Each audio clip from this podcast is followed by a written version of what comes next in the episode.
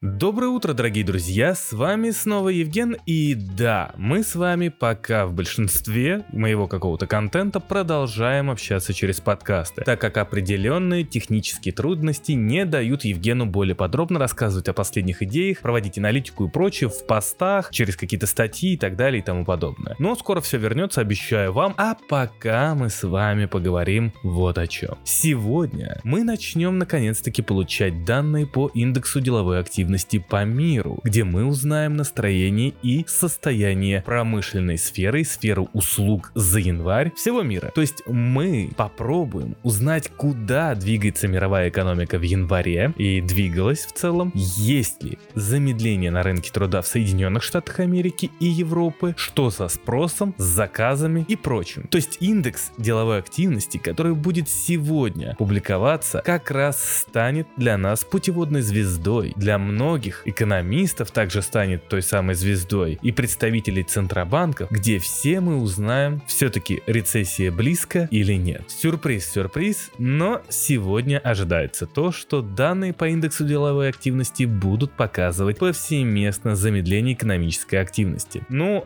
естественно, начнем мы с еврозоны, где это повсеместное замедление также будет. Где сводный показатель, композитный, состоящий из общих данных по услугам и производству покажет очередное замедление экономической активности, то есть показатель будет ниже 50 баллов. И это будет седьмое подряд замедление, где основное замедление идет через промышленность. Естественно, мы будем следить, насколько глубокое будет падение, так как по Европе изменились некоторые входные данные, а именно теплая погода придала еврозоне много оптимизма в отношении их экономики и меньших проблем с ну, энергетикой, отоплением, производством и прочим, которые негативный момент прогнозировались ранее. Определенно, влияние данных будет отражаться в стоимости евро и можно будет оценить, где экономика видит большие проблемы и какие сейчас риски та самая экономика видит. То есть остаются ли риски в виде таких, как конфликт в Украине, жесткая политика ЕЦБ и кризис энергоресурсов и другого сырья. Также данные сегодня выйдут и по Соединенным Штатам Америки, где ожидаются такие же неутешительные прогнозы, а именно то, что индекс деловой активности покажет дальнейшее замедление экономической активности и настроений. Лично мне интересно наблюдать за тем, как в целом будет вести себя та самая экономическая активность в крупнейшей экономике мира, так как в том, как она будет меняться, можно будет разглядеть, как и будет меняться та самая инфляция, с которой борется Федеральная резервная система Соединенных Штатов Америки. Смотрите, дорогие друзья, из того, что мировая экономика намечала как тенденцию глубокой рецессии, то сейчас абсолютно все изменилось. После резкого открытия Китая, то есть снятия ковид-запретов, теплой зимы, замедления инфляции в США, тренд резко поменялся, где уже мир не ждет какой-то серьезной рецессии, рецессии. Так вот, экономика США разгонялась ранее в производственной сфере намного быстрее, чем в сфере услуг. И инфляция росла быстрее в производстве, чем в сфере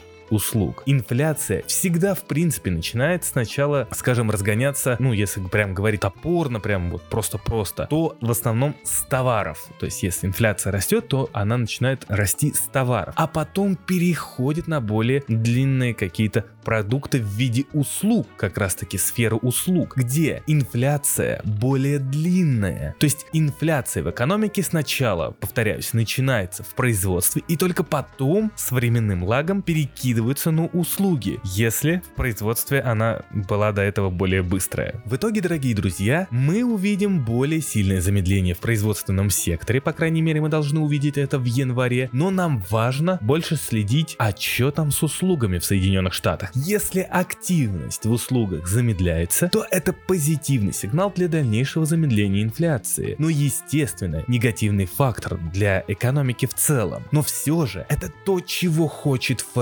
Что приведет к остановке ФРС в ужесточении денежно-кредитной политики, то есть поднятие ставок и прочих мер для сокращения ликвидности в экономике. Если активность в услугах, да, и, в принципе, в производственном секторе тоже покажет рост, то это негатив. Но самое главное, мы следим за тем, как и что в целом происходит в найме. Почему негатив, если рост? Все очень просто, потому что ФРС США ужесточением денежно-кредитной политики пытается сбавить обороты в экономике для того, чтобы сократить спрос, сократить найм, сократить инфляцию. Так вот, найм это тот основополагающий фактор, данные, которые как раз таки и будут говорить о будущем сокращении спроса и о будущем снижении инфляции. То есть какой же все-таки силы был найм в январе. И это мы увидим в сегодняшних данных индекса деловой активности. Если мы увидим тенденцию к увольнениям, то прям это очень позитивный сигнал для рынков, который может тормознуть ФРС и не вгонять рынок в более глубокое падение, а экономику в более глубокую рецессию, то есть падение экономики. Вот и в целом, на самом деле, дорогие друзья, из важных событий на сегодня все. А эти события действительно очень очень важные, за которыми стоит следить, и это те события, которые сегодня будут влиять на рыночные движения. Я напоминаю, дорогие друзья, Китай продолжает, ну, в целом азиатская часть, праздновать новогодние свои там праздники, и Азия закрыта, а значит вся волатильность будет начинаться примерно с 16 часов, потому что европейская сессия, она всегда более стабильная, менее волатильная. Но данные по индексу деловой активности могут придать не небольшой шторм, но вся волатильность будет начинаться с 16.00 по Москве. Ну а мы с вами, дорогие друзья, продолжаем следить за экономической активностью в мире и измерять глубину рецессии, будет ли она вообще или не будет. И продолжаем собирать все данные, которые есть, чтобы предсказать дальнейшие действия центробанков, чтобы удачно построить наши торговые стратегии и ответить себе на главный вопрос. Когда разворот? Ну и в целом, на самом деле, еще один главный вопрос